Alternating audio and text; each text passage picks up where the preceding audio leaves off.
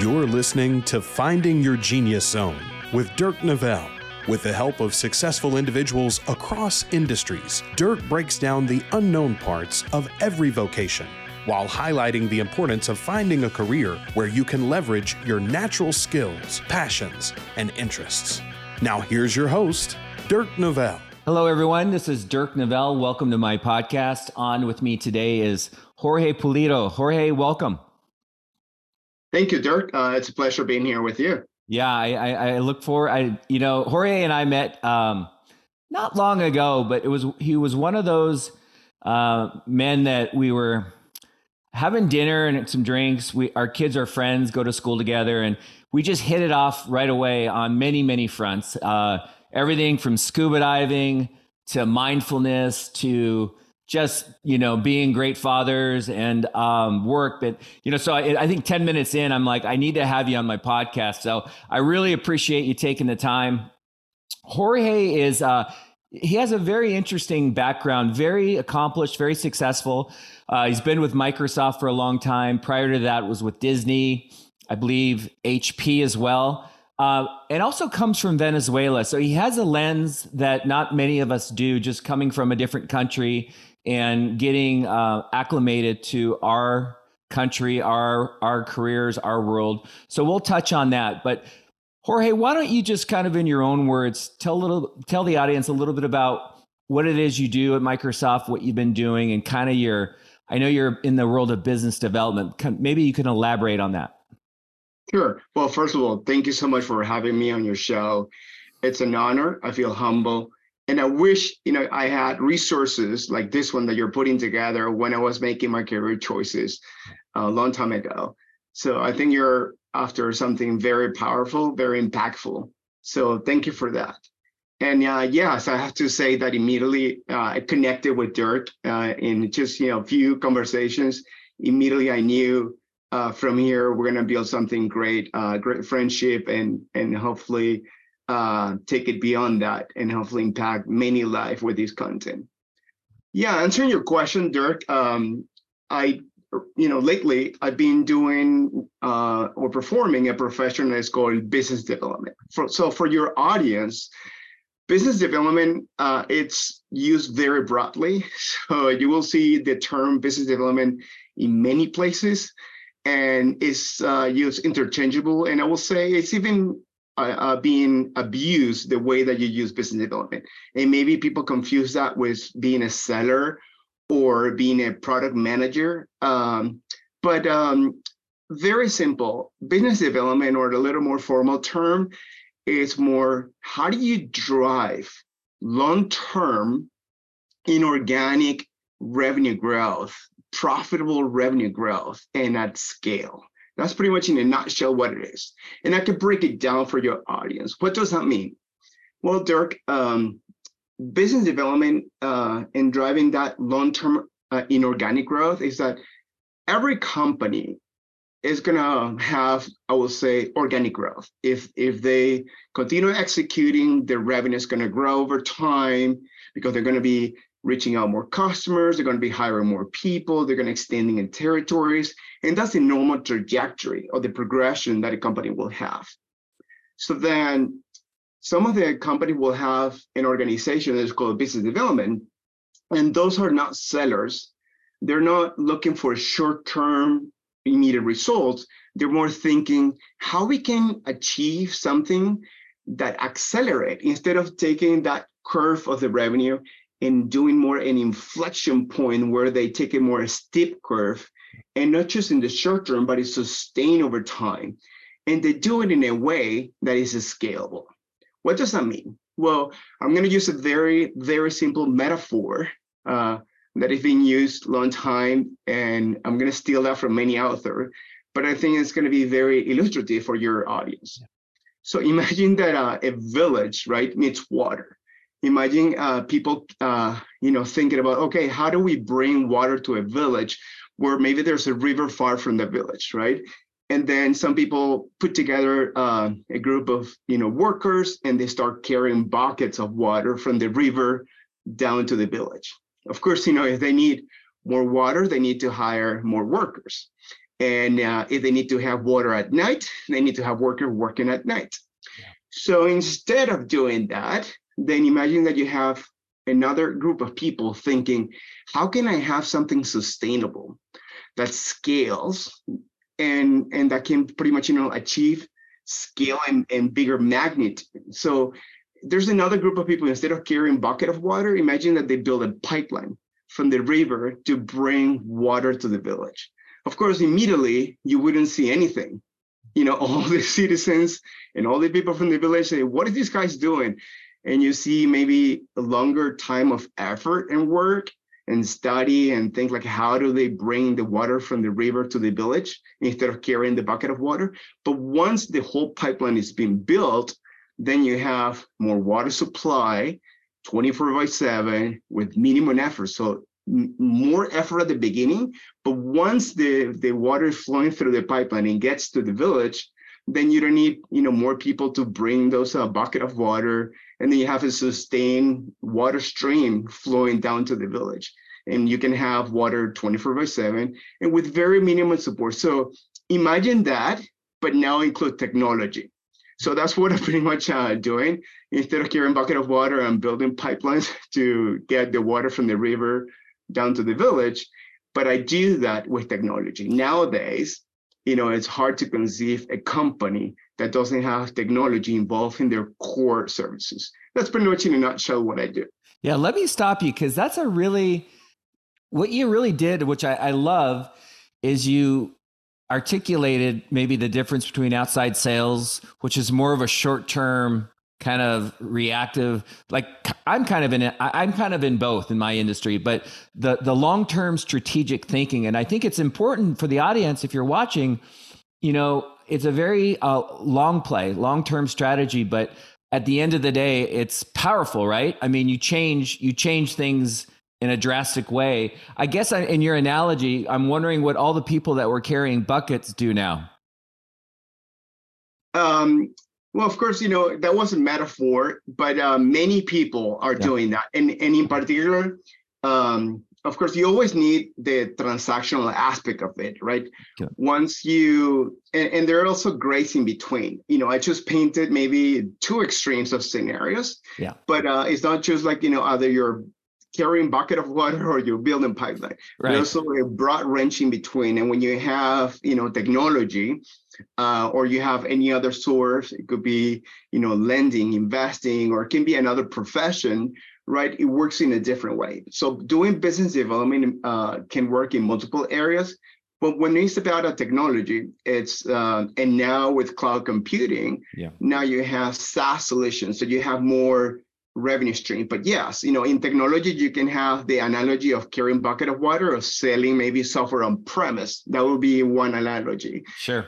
Versus maybe selling SaaS solution where you're paying a subscription or you're paying uh, pay as you go. So the more that you consume, so there are multiple ways that you can monetize that. Yeah.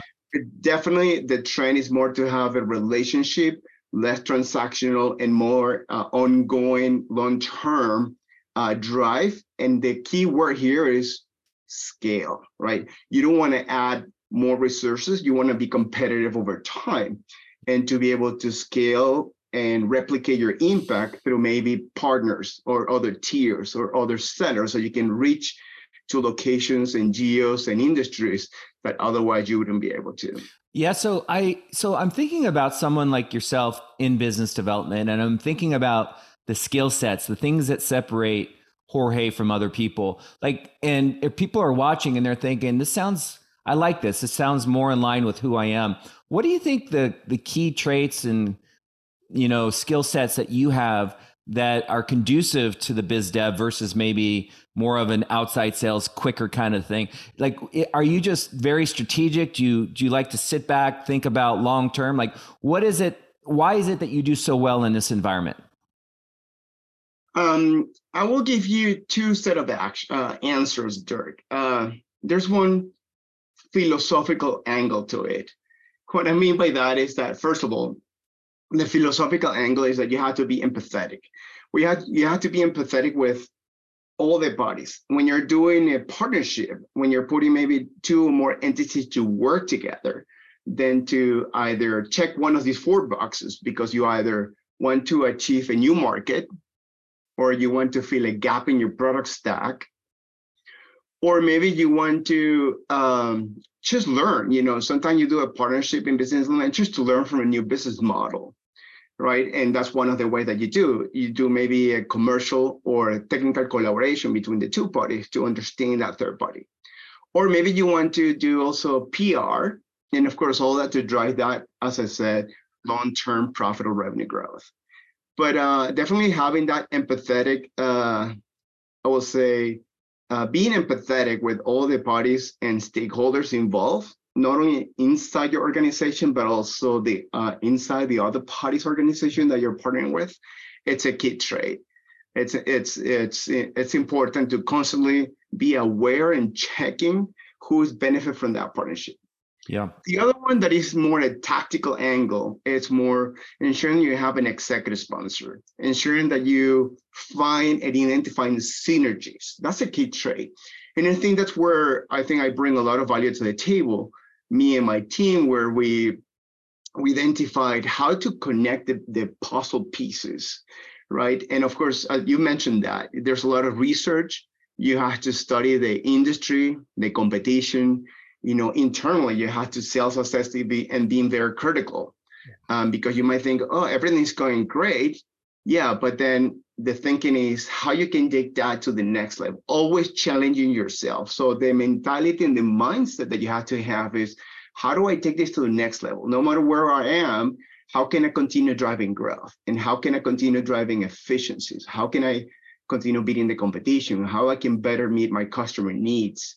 And doing that in a way that you can triangulate, right, and find those combination of inside um, value with somebody externally or some exogenous agent that you can bring in into the equation so you can then catapult or leapfrog on the value. So those are, I will say, key traits. And I think uh, my background of being understanding the end-to-end sales process and being an entrepreneur running my own business and being in so many organizations in a large company like Microsoft, Walt Disney, or Hewlett Packard has helped me to have that open mind and always curious intellectually to start looking for many angles um, in many aspects like legal, marketing, operations, go-to-market, sales, product engineering. So all those type of organizations to see how can I tap into those resources to bring them together to realize value that otherwise wouldn't have happened organically. Yeah, you said something uh, curious, being curious. I would assume patience. You know, a lot of people are wanting something quickly and they want to expedite their like you have to have a long-term outlook i believe and and then your ability to really interact with multiple divisions different personalities different groups being likable you know uh, it seems like those are all really crucial components to being successful and I, I, know just from getting to know you, you have all those. Um, I'm curious, is is a, a, like thinking of a project, not to get specific, but when you take on a project, is this a project that you marry for a year and a half, two years, and then move on to a different project? How does that, how does the stickiness, like I would assume that if you created something extraordinary, do you stay on it or do you move on to the next deal? Great question, uh, Dirk. And um, if if you think about the life cycle, I'm going to address your question just um, explaining to your audience what the typical life cycle is of a deal. Okay. So at first, you start maybe doing a what I call the first phase, which is like you start doing a strategy analysis. Like, okay, what is it you're trying to achieve? Right. So that's where you start at the very beginning what's the strategy of your organization? What are you trying to achieve? Is that you want to achieve, I don't know, increase of market share in a vertical, in an industry, or in a geo, or you want to launch a new product, you want to test it, or you want to partner with somebody else to whatever that is. You have to have clarity of of that goal that you want to achieve. You don't partner for the sake of partnering. Um, and then once you do that initial uh, strategy, then you have to secure approval for that strategy, right? Because in an organization, you don't work in a silo. You have to align to your key stakeholders, sales, marketing, product engineering. so you have to socialize uh, what your strategy is and ensure you take input and feedback. For example, you don't want to you don't want to have a strategy to penetrate a market with, let's say, a partner that then other organizations or the group have an orthogonal objective, or this one might be even a threat or misaligned to that one. So that's an opportunity to get feedback and align. That's the first phase. And that might take, you know, let's say, you know, it could be taking anywhere. And that's a, a lot of, I'll say, internal research, insight, but also hearing inputs and looking at trends and analysis and, and getting a lot of maybe surveys and talking to some people outside to get analysts, private equity firms, uh, venture capital firms, uh, or startups. You know, it could be any activity just to gather that. Imagine that you're building a business case. That's what I call the initial strategy. It might take maybe three months, six months. And then after that one, then you secure the target. You start, okay, based on this strategy, you identify these are the top, uh, I will say, bodies entities, competitors, or potential partners that you want to partner with. And then you start prioritizing based on your strategy and based on doing the analysis of those uh, companies. And then you start negotiating, knowing that you already have support to execute on that strategy. Then you have pretty much the backup. You have already the badge to go and start socializing, of course, with uh, NDAs and secretly, you don't want to vent uh, or air out what you're trying to do with NDA, you try to touch those entities and and and and pretty much gauge the interest of them to partner with you. And that might take another six months or three months. Okay. And um, after you get that negotiation pretty much you know nailed down, and you build what is called a term sheet, which pretty much outline the key terms of that relationship. Okay, I give you that, you give me this. This is how I'm benefit from this relationship. This is what I'm willing to to do or to get. This is how I'm willing to invest this is a risk that i'm willing to take. This is what i'm looking for etc and and these are the key terms like these are the non-negotiable things. These are maybe the boundaries. And that's what i call the approval to negotiate. Once we do that you might be on, uncovering new terms and new things that might be out of the scope of the initial strategy. So you have to go back to your executive and then have what i call a final go no go which is then the third phase of ensuring that before I continue moving on, that's another opportunity to bring maybe something change externally or maybe the company change the strategy. So that's an opportunity to ensure alignment with your strategy and your execution with the company. And once you have that approval, then you either tweak it and go back to your party, or you start then putting in paper and involving legal to have the final contract. You sign, and then you agree how you want to manage the relationship moving forward because you want to ensure in particular business development have a role to guarantee or to look after the, those terms to ensure that whatever you said you will do people are going to be continuing executing which what i call the funnels phase which is governance okay? How do we ensure whatever we said and we discuss and we put in in paper people in organization are going to be standing behind that. In particular people go and come or maybe this churn or or executives leaving the company or new people. So you want to make sure that you hold them accountable both internally in your organization or outside to ensure that you execute on those terms and that's what i call the governance. And that governance business development might be even involved there depending on what terms were defined and and who agreed to be doing and executing the governance. Yeah you know very interesting. I, you know, you in your bio you said something about running to the fire, right? And I and maybe you can elaborate on that, but like this whole process that, you know, it sounds like it could take a year and a half, 2 years longer. In that process, are there fires, like things that change and then you got to go back and I mean, how would you define running to the fire? Well, that's uh, what Dirk. Just for my for the audience, what Dirk is mentioning that I have one slider. Yeah, and it's I love it. I love it. By the way.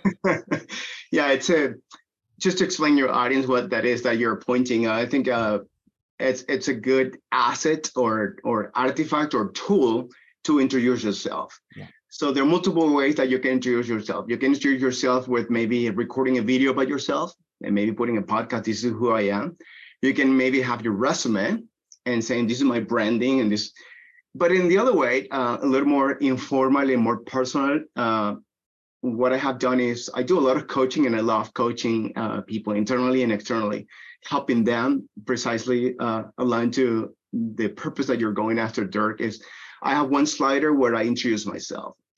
And in that slider, I said, this is my background, these are my values, this is what I have studied, this is what I enjoy, these are my beliefs. And one of that is what are my management uh, principles as a manager, as a leader? And I list out five. So running to the fire is one of the one of the five that I mentioned there.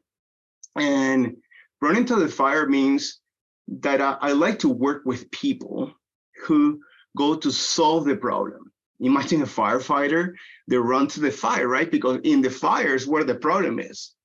And that's just a metaphor and analogy to say where there's problem, even though the fire that you see maybe as a threat, sure, yeah, solving a problem is not fun. It's like when you see the problem, everyone wants to run away. I don't want to be in problems. But somebody who wants and is intrigued and is attracted to solve the problem, once you solve it, you're going to be rewarded. And if you see something that might be benefit the organization, or you see uh, that you can drive attention and resources toward where there's a problem or an opportunity to tackle, and you solve that, generally you're rewarded. And that's a way to drive awareness and, and give you the sense of ownership that is very important for me. And I look at uh, people that I surround by. I, I loved it, you know, and I, that's why I brought it up because I'm like, even in my own world, in real estate lending, loans go, something happens.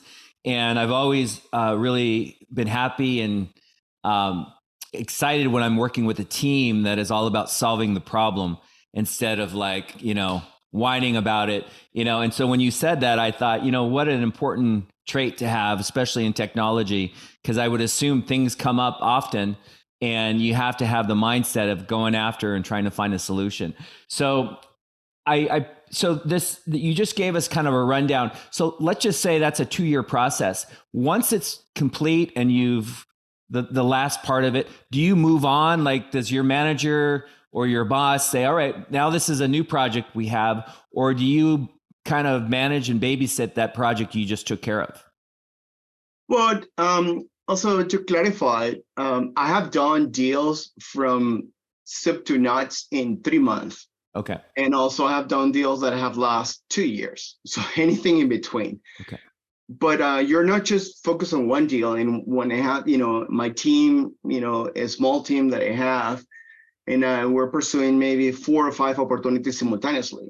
And each of them are in different phases of that life cycle. Some of them were just doing the research. Some of the other ones were in the middle of negotiations. Some of them were just uh, doing the governance.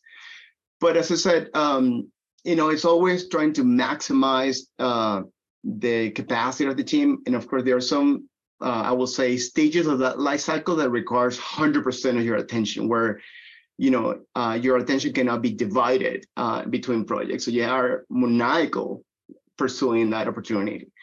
And the others, which you maybe take 10% of your time, like no, no worries. There's only a quarterly business reviews and follow-ups, where I'm going to be only here in in case you know something blows up or something that I have to bring back on track and things like that and depending on uh, also what we agree to do, right? Uh, you might be closing a deal, and the deal is something where another party, where business development doesn't have to be there, and the other party takes the ball moving forward. So there's not much there, but um, definitely um, most of the time, the the business development professional has to look proactively and always thinking with other stakeholders to see what are the opportunities to add value so it's it's a role where I, am fascinated by the role because uh, it it pushes you all the time to start thinking about growth, adding value and creating value, and doing things that the, the rest of the organization are not thinking about, but forces you to take a 360 view of the whole company. Because most of the time, in my case, I'm responsible for a significant amount of product in, in the portfolio of solution that Microsoft offers but also I'm thinking about the trends, what's not here, what others can offer, how we can benefit, what you can learn. So you're constantly thinking and bringing ideas, but also you have three sources. So either your manager says, hey, let's pursue this, I hear about this, or you discover something, or maybe an executive uh, comes with an idea that you want to explore. And many of the opportunities, I would say more often than not, you turn that down and say, no, we shouldn't be pursuing that. Okay. But yeah, it's it's an ongoing thing that you're always doing uh, and thinking, and you're also pulled to multiple direction where you have to say no most of the time to be very focused on how you can bring the most impact and value. And it's not that the ideas are bad, just re- the resources are very you know small or scarce compared to the amount of opportunity that you have. So you have to be very selective of how you can maximize your time to create the biggest impact. So during this time, I'm curious what your day is like. Like, are are you if you had a pie and you d- divvied it up, would, you know, is it 60% working face to face with other divisions groups? Is it Zoom calls? Is it um, research on your on your computer? Like, w- what does your week look like when you're deep in? I know the stages are different, and maybe demand different skill sets at different times. But if someone's watching and listening and they're thinking, okay, is this a, a job where I'm driving around meeting with all these different groups? Or is this a job that I can sit in front of my computer and do via Zoom? Like, what does it look like? So I have to say that I've closed deals where I haven't met the the customer or the partner in person ever. So okay. in particular during COVID times, I I didn't have to fly or like it's uh, all via uh, Teams meeting. Uh, Microsoft, we use Teams uh, yeah. instead of Zoom. But yeah, Zoom, uh, Zoom Teams, uh, or any other vehicle for doing uh, video conferencing. And in very few cases, you have to meet. but definitely, I will say there are three type of activities that are in my calendar. One, one which is a rhythm that I keep with stakeholders internally in Microsoft. so I have a rhythm to get insights and exchange thoughts about how the business is doing uh, with uh, product marketing, with product engineering, with sales. Those I will say the three key sources. But also depending on what I'm looking for, what I'm studying, I get to also meet with you know the field, uh, the sellers in one region, or or maybe pre-sales team, or technical engineering, or even legal, uh, and so I, I keep this, I will say, rhythm internally. There's enough, and and I will say that's maybe 30% of my time, uh, general speaking of, of me and my team. And then there's another, I will say, um, big portion of my time, Dirk, that I spend it, um, I will say, meeting external uh, parties. It's just uh, getting external outside, so signals from the market, where maybe I was, you know, at one point meeting also in a quarterly basis and monthly basis, venture capital firms, private equity firms, to see where the funds were invested. There's a saying that said, if you want to know what's happening, follow the money. So where these venture capital firms and private equity investment were, you know, investing or where startups were raising money, what were the new technologies? So that was a big thing that um that I was building relationships uh, to get those, I will say, digital signals from the market and there's another third, I will say, of my time where I was, um, you know, dedicated to the specific partnership that I was driving. So that's sort of um, how I will say my day to day was divided. Okay. And so one third, uh, just to wrap up, one third I will say is external audiences and customers and you know the specific deal, and the other one internal and external uh, signals and, and getting feedback and and watching trends and opportunity to add value. I would I would think that if you're not a social person or maybe you're an introvert or you you don't like people, this might not be an area that you would excel in. Is that a correct assumption or am I off on that? Um, that's a very good question. Uh, for your audience, I think they can benefit from this. Uh, when when I look for maybe somebody that I want to bring to my team, the ideal candidate will have, I will say, four key uh, traits or experiences. Definitely, the first one is is being a sailor. You know, being somebody who can understand the pain point from the customer and translate that into a solution. So having the sales mindset and and not just in, in the personality of being an extroverted. You can be an introverted, and that's fine. I have known very successful business development professionals that are introverted. So that's not, I will say, a cause for you to rule out uh, exploring the business development profession. But definitely, what, in my opinion, is something that is very powerful and will make a business development professional very successful is more the grit, the satisfaction of achieving a goal. There are some people who are tend more to be, uh, I would say, operational and more inside, and not so much going out there and relating uh, or achieving a goal. That's what I call the seller mindset.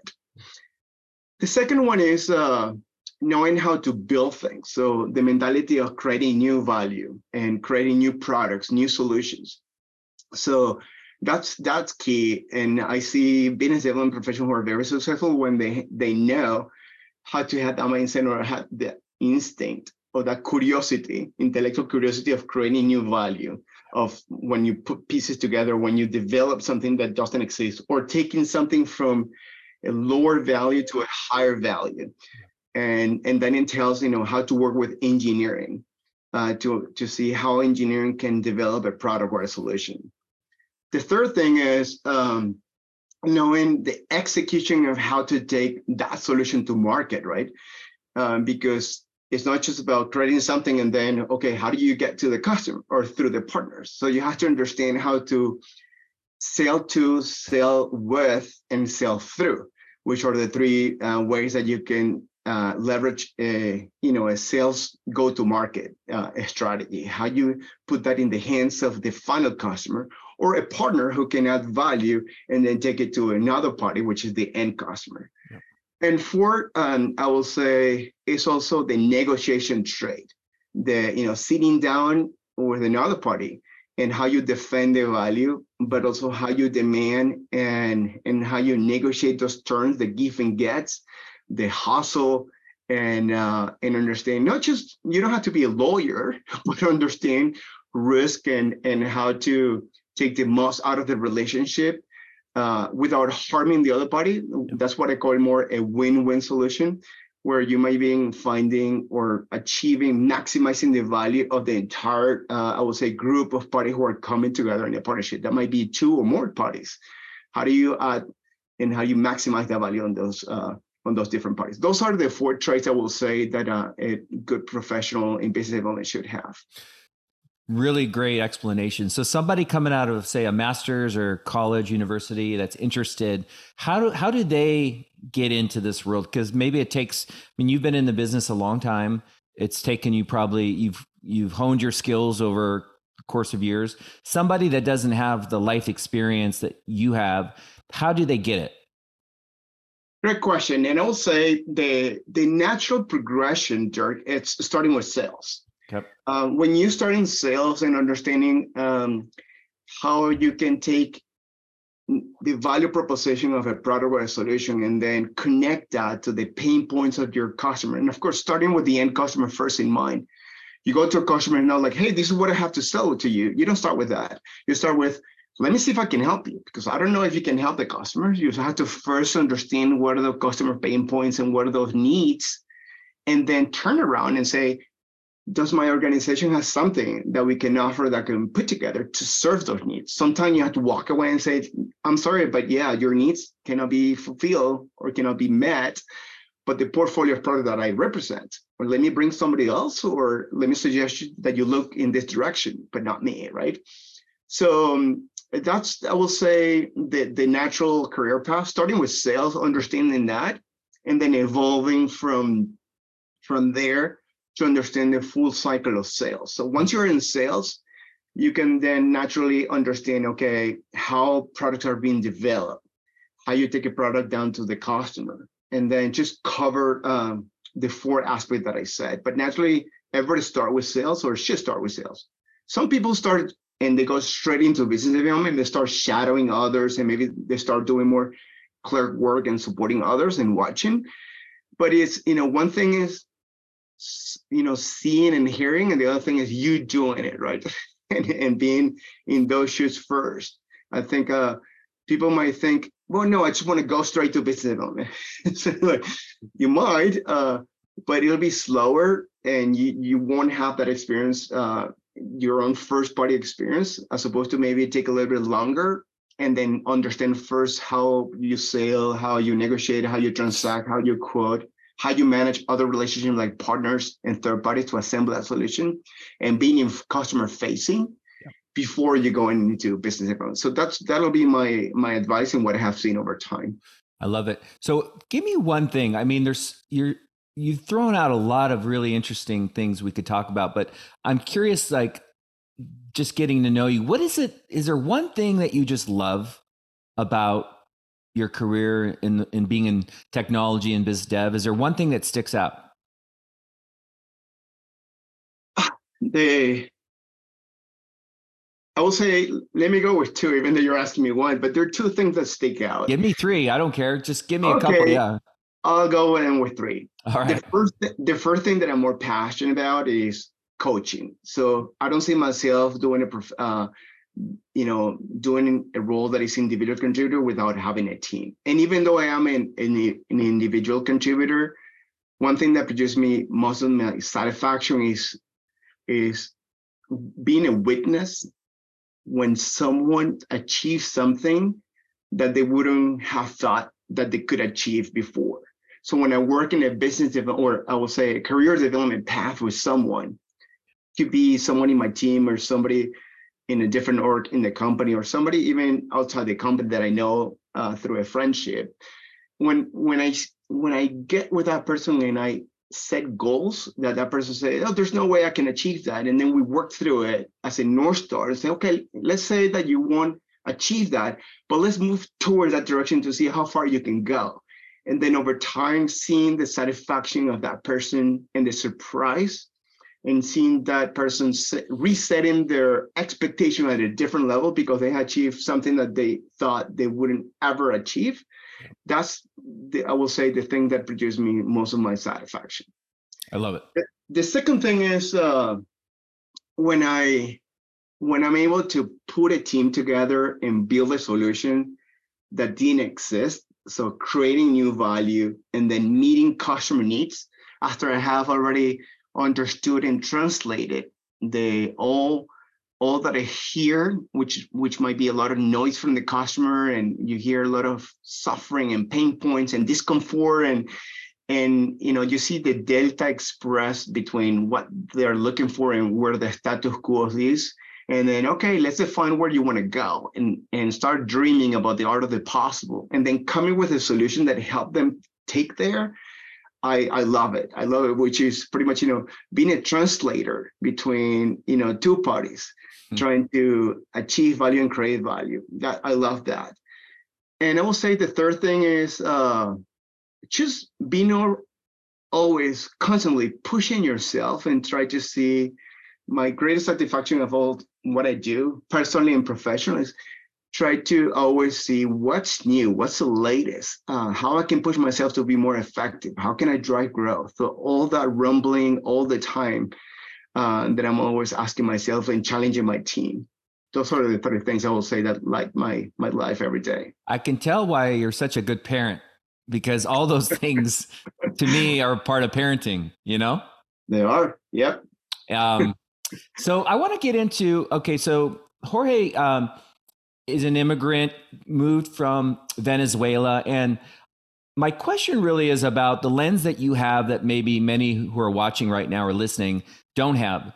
Uh, you know, I think, I don't know, was it Florida? I'm not sure exactly where you came first, but is there something that you can go back and, and put your finger on that like was very different? Like maybe a lens that you have that I might not have just coming from a different country? Sure, yeah. So uh, just for clarity for uh, for your audience, so I am raised and born in, Venezuela, um, and so I moved here in 2007 here to the U.S. Um, and I brought my family, and um, half of the fam- you know the uh, my family from my dad's side um, they were born and raised here in in Florida and when I say here in the United States, but down in Florida, um, now in in the uh, Seattle area. But um, so when I when I moved here, and always comparing, let me step back, but uh, since I was a kid, um, all the movies that I will watch were in English. I was always curious about, you know, there's something else, there's something bigger and outside, and it might be different. And I don't know if that's better or worse, but it's different. And uh, I was always curious. So my my really that uh, I would say attraction or interest to learn that, that curiosity, intellectual curiosity to learn what was the source of something that is bigger than where I was living, start being ignited when I was a scuba diving instructor. So I started taking classes as, as a diver. And of course, all the books that I was reading were in English, all the movies by that time, all the videos. And so I was intrigued. And and all the the sources of those inventions of new equipment were coming from somewhere else so i was curious uh, always about that and i never received like formal i would say english classes and it's like I need to learn that. I, I, need to be part of that. I need to be closer to that. So I always had that, I would say, warm inside me, that rumbling in my head. And things in Venezuela growing up, they start, I would say, deteriorating. You know, political situation, social situation that your your audience can quickly Wikipedia and Google and search uh, if you want to know about that. But my background was coming from, I'll say, a country that was not doing great and it was, you know, getting worse by the minute. So I was interested to explore something new and of course also my personality. So i was working on these big firms that were international. So i used to travel. I was in hewlett packard in walt disney. And so all this company gave me the opportunity to be exposed also to networks and getting to know people from different places uh, all around the world because all these company has offices in in most of the countries if not all and my personality was very outgoing. And one day, somebody from headquarters in Microsoft said, "Why don't you come to work with us?" And uh, and my family like, "No, you know, how come? You know, all my family's here. Let's stay here." But things were getting worse and worse until uh, until you know I agree with my wife that uh, we should be just taking a chance and and seeing how that looks like. So she she made me even sign an agreement that uh, we wouldn't move more than three years outside. Uh, and it's been 17 years now. now we have been living abroad, and uh, we have given my kids uh, opportunities that I don't think you know they would have had had we stayed in Venezuela. But now going to your specific audience after providing the background is that um, when I came here, the first thing that I noticed that uh, my greed, my ambition, like after having um, been exposed to all these resources and all these opportunities and tools that I, I didn't have when I was in Venezuela, I, I brought this the creativity. And I noticed that most of the immigrants coming from not only underdeveloped countries, but also any other place, even more developed countries. But when you come to a different place, the mindset that you bring is like, how do I take the most out of what I have right now?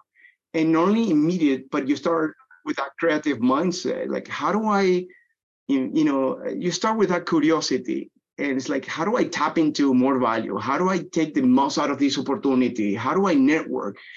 Your brain, your mindset expands to ways that uh, otherwise, had I stayed in Venezuela or hadn't I moved, even if I was raised here, when you don't move and you don't explore or you don't compare, you're not benchmarking, you know, in a more global uh, world, you're limiting yourself. And and I, I see when you look to the sides, I see people who have that background uh, be more successful in the end. Would so that's s- one of the key things. Yeah. Yeah, no, I love it. Would you say a lot of your success, maybe part of it at least, stems from your upbringing?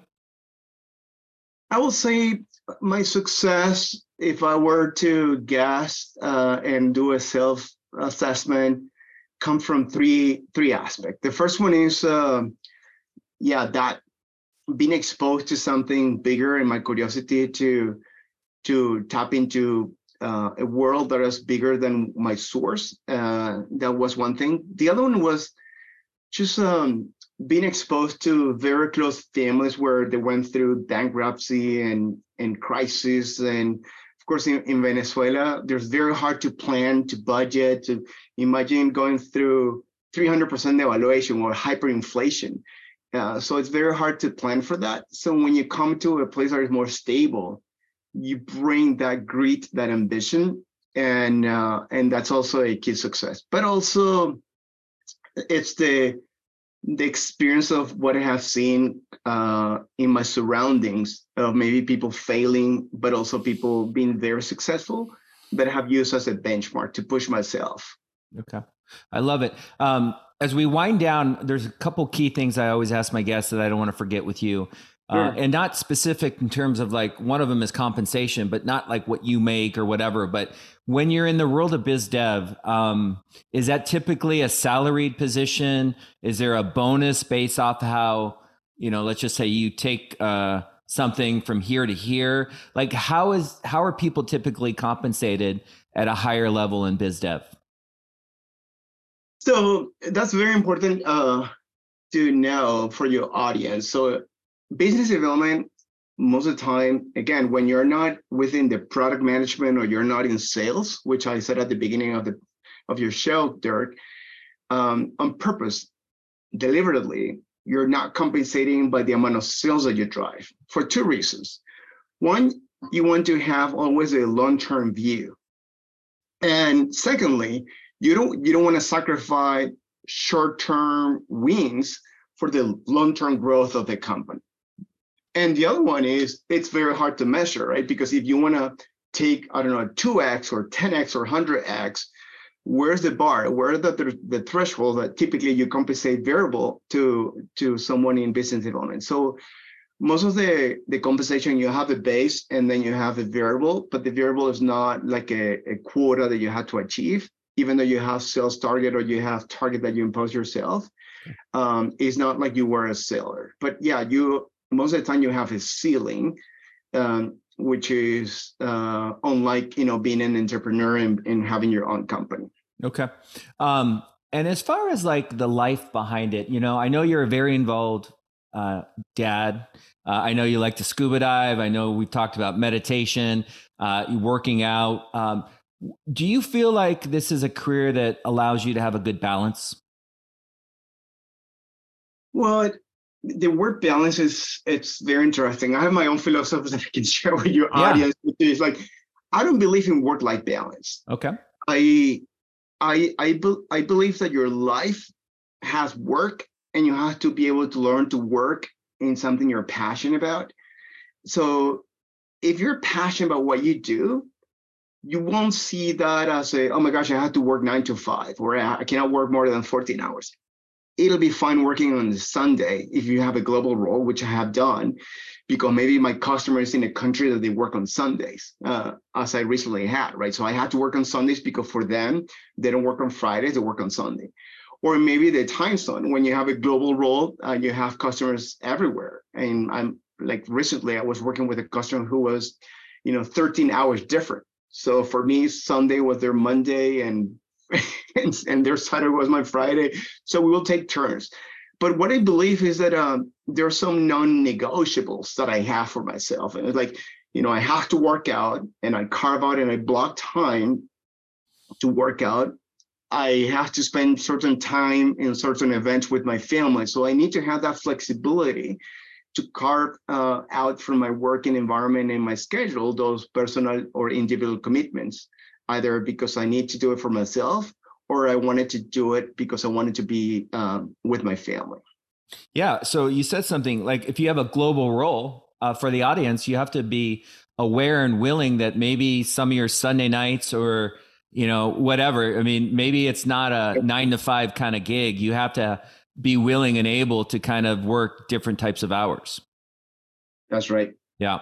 Um, so if you couldn't be in technology and you couldn't be in biz dev, it just let's just say it was off the table. Is there, I mean, you have a lot, you know, that's one of the things I like when we were hanging out and talking recently. You have a lot of interest and we have a lot of mutual interest.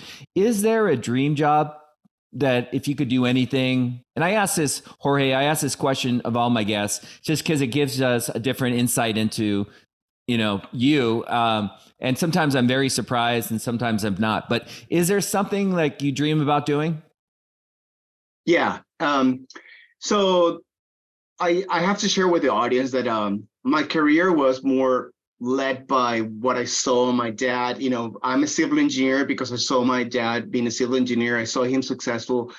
But believe it or not, uh, the trait that he had, it was more a relator. Uh, you know, the way that he built the relationship, the networks, he was a natural seller.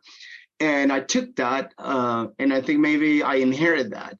But um, and that's why even though I was a civil engineer and I did then my master's degrees in in finance and marketing, something that I'm I'm very passionate that um, if a, if I had a magic wand and I can choose, you know, how to start over, I wouldn't have taken maybe the path that I am right now.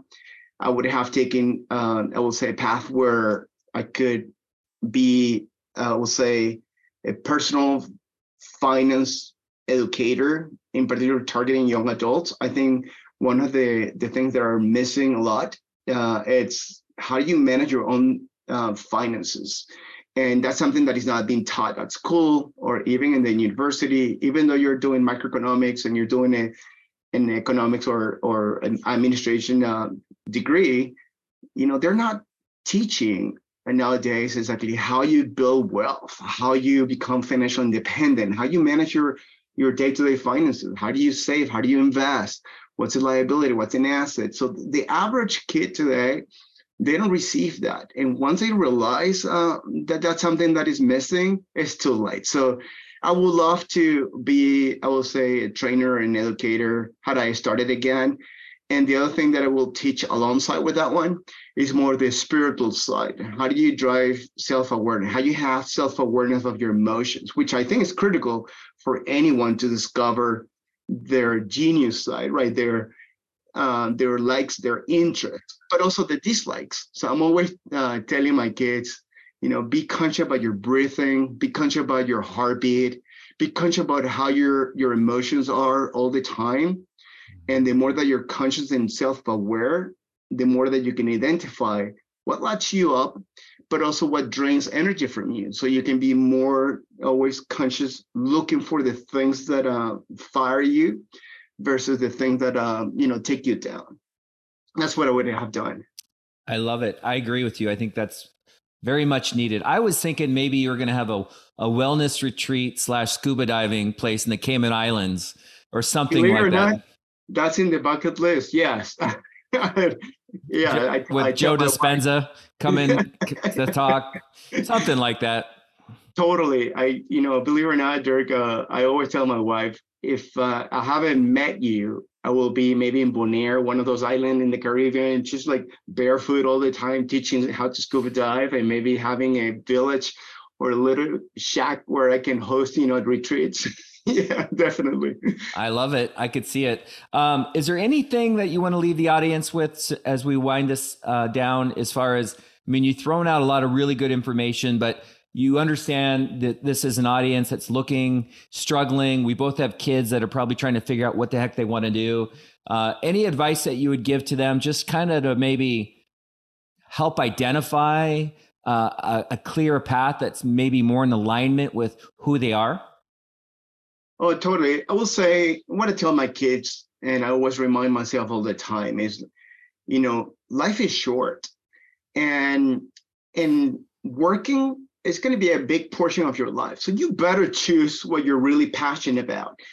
And to me, uh, it's the secret formula are two things. One is that self-awareness. Exactly. If you try to read your body and your mind to see how you behave when you have different experiences, so you can identify what type of person you are. And each of us are different.